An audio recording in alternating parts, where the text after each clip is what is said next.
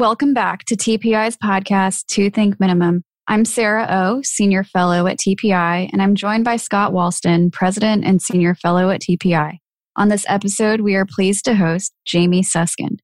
Jamie is the Vice President of Policy and Regulatory Affairs for the Consumer Technology Association. In that role, she coordinates CTA's advocacy strategy and represents the association before federal agencies and the administration for policies to encourage the growth of innovative consumer technologies. Jamie oversees a portfolio of regulatory issues, including cybersecurity, the Internet of Things, content moderation, equipment authorizations and standard setting, consumer protection, spectrum, and broadband and infrastructure deployment. Additionally, she manages CTA's relationships with third party advocacy groups to promote CTA's policy agenda. Thanks, Jamie, for joining us for part three of our Section 230 series. Thank you for having me. The Consumer Technology Association has been a strong advocate for industry in the FCC's request for public comment, where you filed comments and reply comments in response to NTIA's petition for rulemaking the petition, which followed the President's Executive Order 13925, preventing online censorship from June of 2020. So, Jamie, would you mind giving us a brief overview of CTA's two common? Sure. Thanks again for having me. Happy to do it. I'm sure you have established in your prior podcasts on the topic, but quickly, for those who don't know, Section 230 stands for the common sense principle that responsibility for online speech lies with the speaker and it ensures that internet platforms can remove offensive or inappropriate speech without fear of liability. So CTA has been advocating on this issue for a long time, and this is an issue that's really important to our members. So, as Sarah said, we filed two sets of comments at the FCC recently in response to the NTIA petition for rulemaking. So, in the first, which is very long, there's a lot there, we sort of tackle four points. So, first, we make policy arguments focusing on the importance of Section 230 to US tech leadership. And so, as we say, kind of in summary, Section 230 is the bedrock of the modern internet. So, in our view, Section 230 has allowed the internet to grow unfettered by regulation, and it's contributed to the free and open dialogues that we see online every day, which is beneficial for consumers, beneficial for these online platforms, beneficial basically for the US as an innovation leader. Another point that we focus on is the text itself of 230 and the legislative history. And so we talk a little bit about how Section 230 has actually worked in practice exactly the way that Congress intended for it to do. And, you know, we've had occasion to speak with Senator Wyden and Congressman Chris Cox, and they continue to be strong proponents of Section 230. And they themselves have shared their concerns with the NTIA petition, and we agree with that. So, you know, in our view, we've said that NTIA's petition is basically asking the FCC to rewrite the statute, even though it's self effectuating and clear on its face. And the changes that NTIA is asking the FCC to do would basically contravene the statute and its intent that providers can moderate content online without fear of legal liability. We also talk a little bit about how NTIA's petition goes against years of FCC precedent, which expressly declined to regulate edge providers. And most recently, they did reaffirm that in the 2017 RIF order, Restoring Internet Freedom Order, which actually I had occasion to work on when I was at the commission the second time. We also delve into a little bit more FCC jurisdiction on this issue. Specifically, we talk about it with respect to the transparency proposals that NTIA is asking for in its petition because, you know, one, I think because the commission, that's something they might look at closely, but two, because the other rules that NTIA is asking for actually seem to sort of go against the statute on its face and rewrite the statute. So we don't really think that those have much merit. So we wanted to focus a little bit more on the transparency proposals. And the last thing we talk about is the First Amendment, which is really important here. And we talk a bit about the First Amendment problems that are inherent in what NTIA is asking the FCC to do. We think that this is a major problem. We think that what NTIA is asking for, basically forced neutrality, would suppress and chill speech online. And, you know, that's not helpful to consumers. That contravenes the entire intent of what 230 was meant to do. And that's just not what we do in a democracy. So then when we did our reply comments, we wanted to seize on the idea of sort of like what does a democracy look like a bit more. I thought that this was something that was missing from the record. So we tried to focus on basically two points. One, that the hands off approach to the internet is exactly what distinguishes the US from other countries, which I think is kind of enshrined in Section 230. And Section 230 has really helped us get to that place. So, what we've said is that the US government should embrace that fact, which has helped make us the global leader in tech innovation. And we shouldn't seek to emulate other countries who actually have much more repressive approaches to tech than we do, one of which is China. I mean, there's others out there, but that's sort of a big one. And then the second point is that actually China itself is kind of hot on our heels looking to take over the US's lead as the global leader in tech innovation. So actually the ones that would benefit from gutting Section 230, ironically, is China. And you know, I thought this, this was interesting. So I, as you probably know, Sarah and Scott do a lot for CTA on 5G. I also work on security issues. And so the administration has really taken a strong stance to kind of distance itself from China and say, you know, we do things differently in the US. You know, we don't kind of want to model the way that China does things. And so I thought this was a very interesting position for them to take because it's a little more authoritarian than I would feel comfortable with the US doing. And it kind of, it's very dissimilar from their stances on things like 5G and security. So those are our comments. There's a lot there, but happy to answer more questions. I think that raises just an interesting paradox of this whole proceeding. Do you think there's politics involved here? I mean, yes, there's like a lot of Section 230 doctrine and ideas about First Amendment and all the litigation and history, but what do you think of the administrative procedure here? Like, what happens next? Let's say sure. the FCC reads all the comments and they decide on what to do with NTIA's petition. What happens with Congress or the DOJ? Yeah, so I mean, I've sort of tried to map it out in my mind, right? So I don't sort of as an, as an initial matter, right? I don't know that this is going away anytime soon. I don't see a whole lot of validity in it myself, but it seems that, you know, we've heard a lot from folks on both sides of the aisle. We've heard from folks in Congress, folks in agencies, academics, right? So I think the conversation will continue.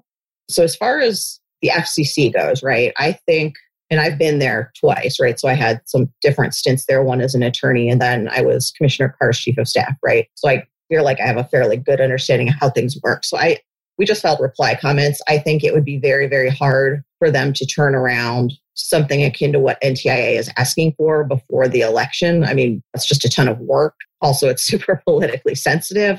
Frankly, I don't know right now if the chairman could get three votes for it, given that Commissioner O'Reilly, I don't know if he would recuse. I don't know if he would sign on to what NTIA wants. So yesterday, I actually participated in an FCBA event on this, and Commissioner Carr was also a guest. And I think he sort of confirmed that. He suggested that the timing might be too tight for anything to come out before the election. And then I think it will depend. So I think if Biden wins the presidency, I don't see a Democrat FCC wanting to do this, but I do think they might be willing to work with Congress to talk about options.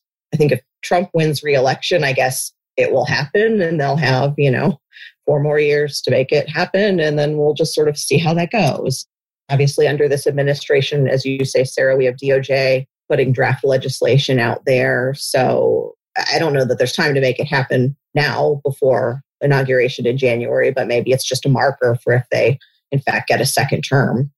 So when you say that there may be other options, uh, you of course, raises the point that the debate about Section 230 is really debate about other things. And this came from people who are concerned about things like election interference, fake news, these claims of bias. So you end up with this kind of weird coalition of groups who disagree with each other on everything except that they're all mad at the tech companies for different reasons. And 230 is kind of a nice vehicle to put all of that on. Outside of 230, how do your companies, how do your members deal with this? Because they've still got all of these specific complaints coming towards them, whether they're valid or not.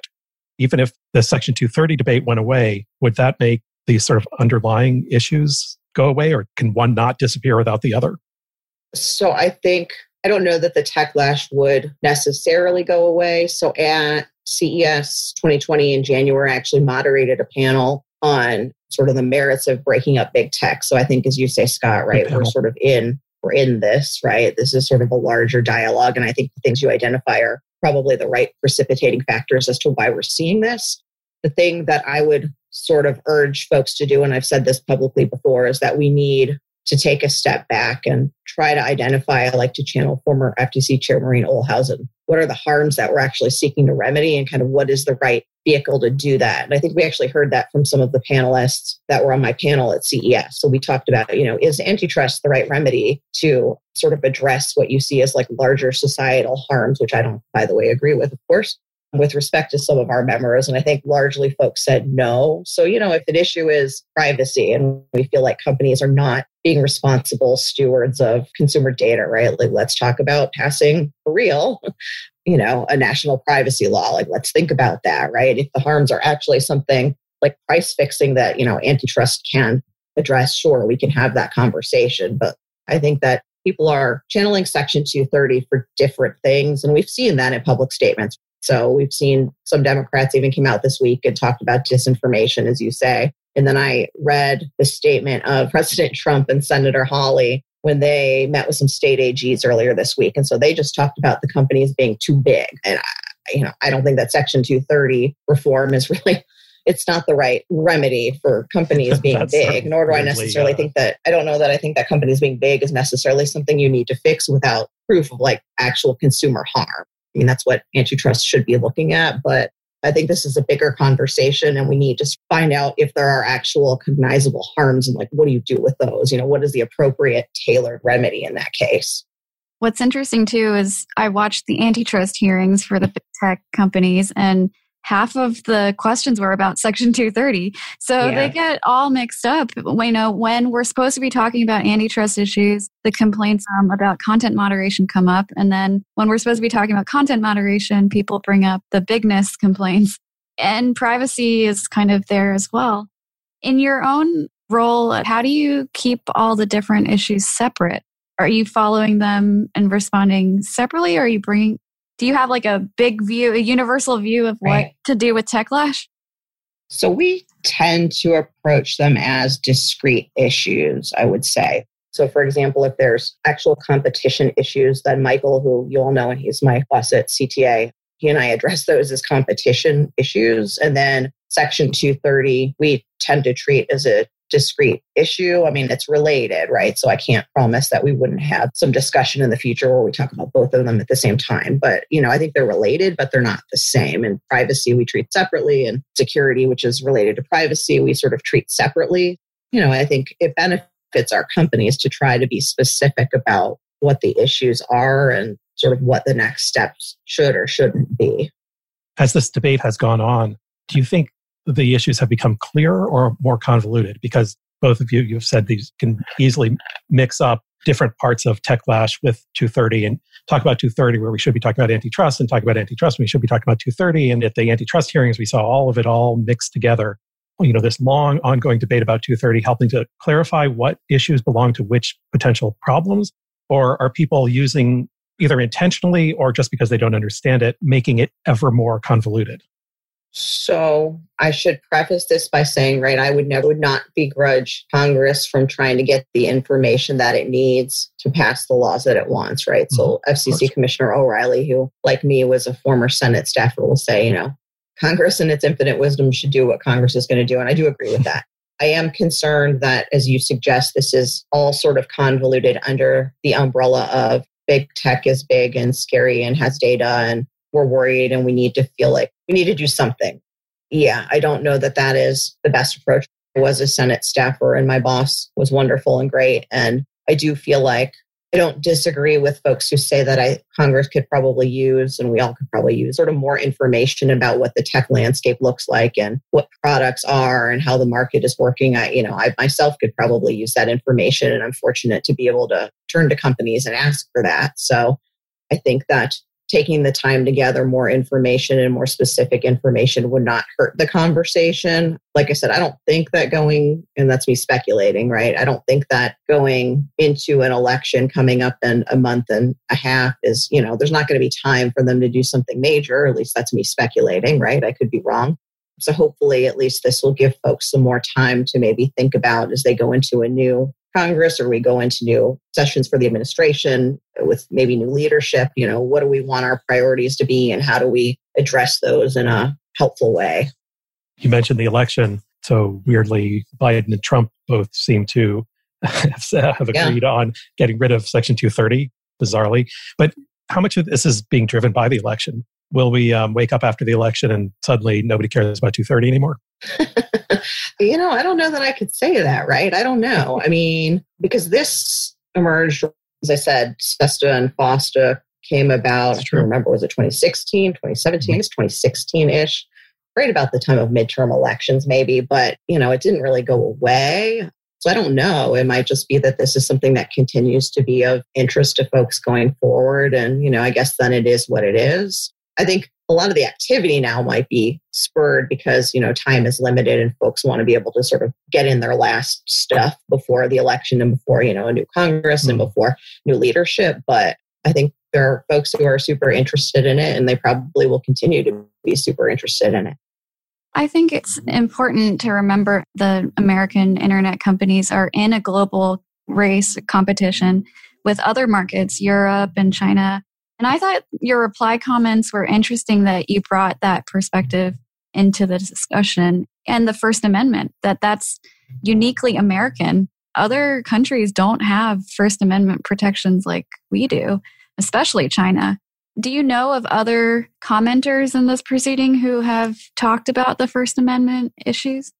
Yeah, I think a lot of folks talked about the First Amendment, and I think that probably Tech Freedom would not be happy if I didn't mention that they filed like 100 page comments that I think a fair amount was the First Amendment. But I think a lot of folks actually focused on the First Amendment issues. I will say a little disheartened. So, yesterday, as I said, I participated in an event that was FCBA. And so they had the acting NTIA administrator on, and he said he didn't feel that the First Amendment arguments hold any sway here. And, you know, we couldn't disagree more strongly with that. We see major problems with forced neutrality of speech align. We think that this is a huge problem, and we're super concerned with the idea that here in the US, which is a democracy and has the First Amendment, the government in any way would be seeking to compel speech or suppress speech or dictate sort of the terms of what speech would look like, speech of private citizens on private platforms. I think that's astounding. Just to go back on that for a second, the NTIA was saying that there is a place where the First Amendment does not apply. It just does not is not relevant. Yeah, he feels that they feel, I guess, that this is not that is not a valid criticism of their petition. That is what was conveyed, which is public. You can certainly, I'm sure, watch the actual webcast of the FCLE that we had yesterday. We could not disagree, as I said, more strongly. I think this is worrisome, and I think that's part of what compelled us to focus as we did in our reply comments because as I sort of yell at my husband at this about this at home. I say, this is not an authoritarian country. This is the United States. And like, we have a right to post whatever we want. And the government in no way should be engaging in this. There's nothing to do with that. Like, you can set aside whether you think there's bias, which I personally do not actually, as a conservative and a Republican. I don't personally think that is true, but that's okay. People can, reasonable minds can differ on that. But like, the government in any way stepping in to moderate or regulate or set bounds on speech. Like, that's not the answer. Yeah, I mean that seems very disturbing. It's one thing for people to say, like you said, to make make these claims, the things that they worry about, whether or not they're true, or to say that these companies need to somehow take more responsibility or things. But to say that a private actor does not have First Amendment rights does not sound, but that's not what we learned at Schoolhouse Rock, that's for sure. Correct. and, you know, I don't want to mischaracterize, so I will certainly encourage you all to, and your listeners to watch the video if they make that available. You know, I encourage you to have conversations with them. I would not want to mischaracterize the department's position, but we're just not on the same page with them there. I also wonder too if Section 230 is reformed, and just like privacy legislation, it might take five years to reform it, or, you know, and it'll go through up the Supreme Court. Is Congress equipped to write this legislation, like privacy legislation, Section 230 reform? I think it would take a long time to get legislation through. I mean, right. So I don't, as I said, I would never begrudge Congress the ability to do what they feel is necessary to do, right? I am concerned that, especially with regard to Section 230, what happens as a practical matter. And I mean, we have a lot of companies that are big, right? And maybe they have better resources to do this. I don't know. Maybe they can't because I think this is still not feasible even for them. But we have a lot of companies that are smaller and medium sized members, and they're not online platforms where people are putting up political posts, right? These are like web hosting companies or managed cloud providers, and they're not posting or sifting through content. They're literally just making sure that the internet is running, right? So I don't know. It's like, do you just leave everything up? Do you pull everything down? I mean, that's the quandary that we were in before we had Section 230. And in part, that's why the drafters of Section 230 wrote Section 230. And, you know, I don't know. I think obviously people have sort of thrown around this like, don't break the internet as a clever phrase that was back from the net neutrality days. But like, maybe it's true. Don't break the internet, right? Like, how would these companies sift through eight gazillion posts of data on Twitter every day. You know, what do you do if there's no way to organize it and filter it and sort it and provide, you know, present it to consumers in some sort of readable way? I think that also assumes that there is an answer that would be acceptable to enough people that the controversy would go away. I mean, our preferences are so diverse that some people will always think something should be taken down and other people will always think it should stay up and right. just not it's not it's a problem without an answer. Right, which is why users of these sites have their own sort of First Amendment ability to engage in conversation they want to engage in. And we right. should, for the most part, I mean, that should be the bounds of what happens here, right? What's interesting to me too is that even if the FCC were to write rules, your first comment talked about just the legislative history of Section 230 and a plain reading of it. It would definitely go through the courts on appeal if the FCC or NTIA even have authority to interpret the statute that way. Is this the start of like another decade of appellate litigation? So CDT, right, the Center for Democracy and Technology, they already sued when the executive order came out. And we're not a party to the litigation, but obviously we're following it closely and we work with them on a lot of things, including this. Yeah, I mean, possibly, right? So we do not think that the commission has the legal authority to do this. We think that Congress would have given them the authority to do it if they wanted them to do it. I don't think it's enough that it was sort of dropped into Title II of the Communications Act, even though, you know, eh, sure, it's there, but the drafters of this law say, well, we explicitly did not want this to turn into the Federal Computer Commission. We did not want the FCC to take a role. And the FCC itself has disclaimed that at least 230B has any sort of actual authority over them. Yeah. And as I said, we talked about the transparency requirements, and we didn't see any specific place in the authority that NTIA cited that would actually sort of give give any basis for transparency requirements on edge providers, which by the way the FCC explicitly declined to do in 2017 and i'm sure that they had a reason that they explicitly declined to do that which is you know they didn't think that they could do that. I mean certainly i would not be surprised if the fcc were to move forward if folks kicked off a whole new round of litigation which would be you know net neutrality all over again but sort of platform neutrality as we've said one of our colleagues at tpi tom lenard he wrote a piece recently I think it's going to be published soon about a proposal for a digital regulator. A lot of that argumentation is similar to net neutrality fight and how finding the authority to regulate unknown harms is kind of a discussion that we've had in tech policy for a while. Do you all have a view on the digital regulator idea? So I don't think that at CTA, at least in my time there, I don't think we've come out and said anything. I don't personally like that as an idea. So it depends. Once again, it's like back to the what are the specific harms we're talking about, right? So we're talking about privacy and security, right? I mean, the Federal Trade Commission has been able to enforce in that space. And I think we, think that that's an appropriate venue for those issues.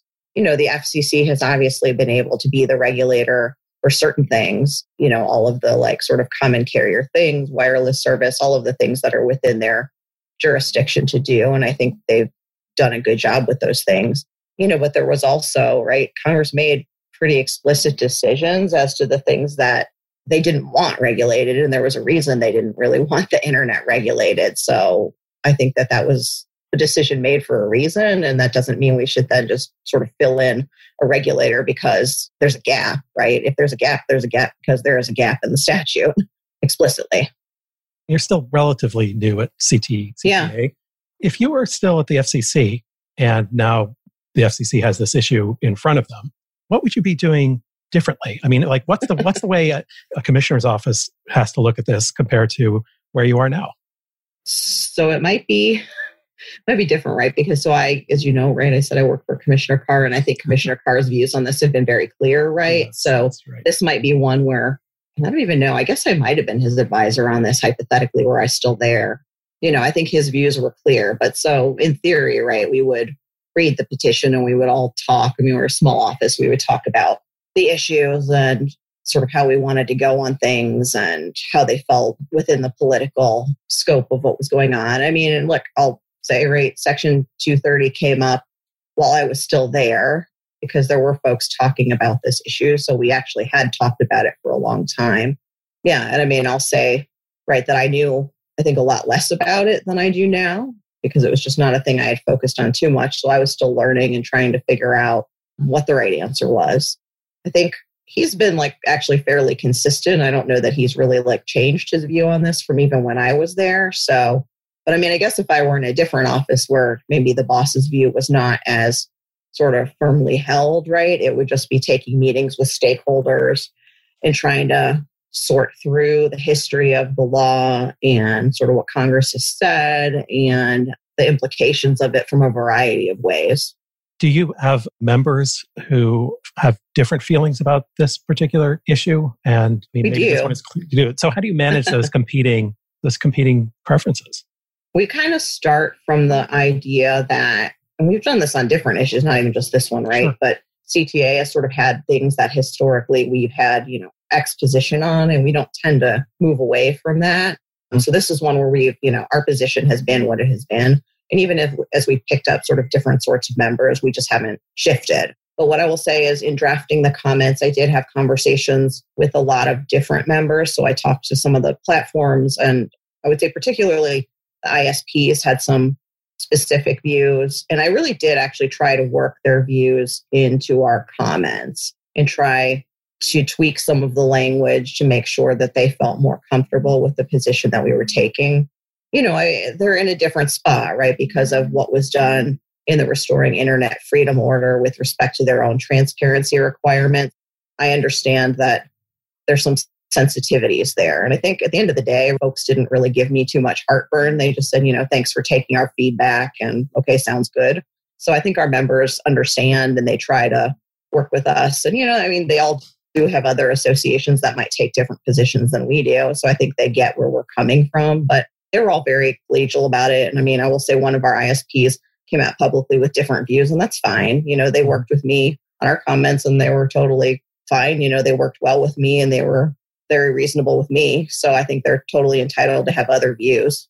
I'm not sure that's something that a lot of people outside of DC kind of understand that yeah. um, people are actually able to disagree with each other in productive ways. Maybe that, that's just me. Maybe I'm Maybe no. not everyone feels. Keep it going. Way, You're you responsible know? for the entire country then. exactly. I mean, look, we have like 2,000 members. We don't certainly we don't get 2,000 replies on things, but we have like 2,000 members, you know, all over the country. So sometimes you have to find ways to sort of sort of filter what you get. But we do our best, really. I mean, if a member asks us for something, we really do our best to try to accommodate the ask if we can. Is working at a trade association what you expected? I mean, yeah, you, you, know you knew all is. the issues going in because you've worked with them for so long, but yeah. it's a different environment. So I actually purposely chose a trade association because I mm-hmm. really wanted the ability to understand where different companies are on different things. I didn't want to just sort of hear one company's view. Not to mean one company's view is not helpful, but I just wanted to get sort of a bigger, you know, lay of the land on things. And I did know the CTA team from um, not my time really at the FCC, but I worked with them when I worked in Senator Fischer's office and Senator Thune's office. So I knew that it was a good team and I knew that the issues were interesting and sort of ever evolving. So I feel like I made a good choice and the members are great. A lot of them are companies I've worked with over the years, and mm. a lot of them are even the same teams I've worked with over the years. So getting to work with them in this capacity has been fun and understanding where they are on specific things has been, you know, a good learning experience for me. What's going to happen with CES this year. We're going all digital. So I think, yeah, no, I think that'll be fun. So it's funny, right? So I said to Michael, my boss, it was like, I've only ever gone every other year for like a variety of reasons. And I figured that when I came on to CTA, I'd be there every year. But, you know, I will not be in Las Vegas this year, but I guess I will be attending CES. So I think it'll be good.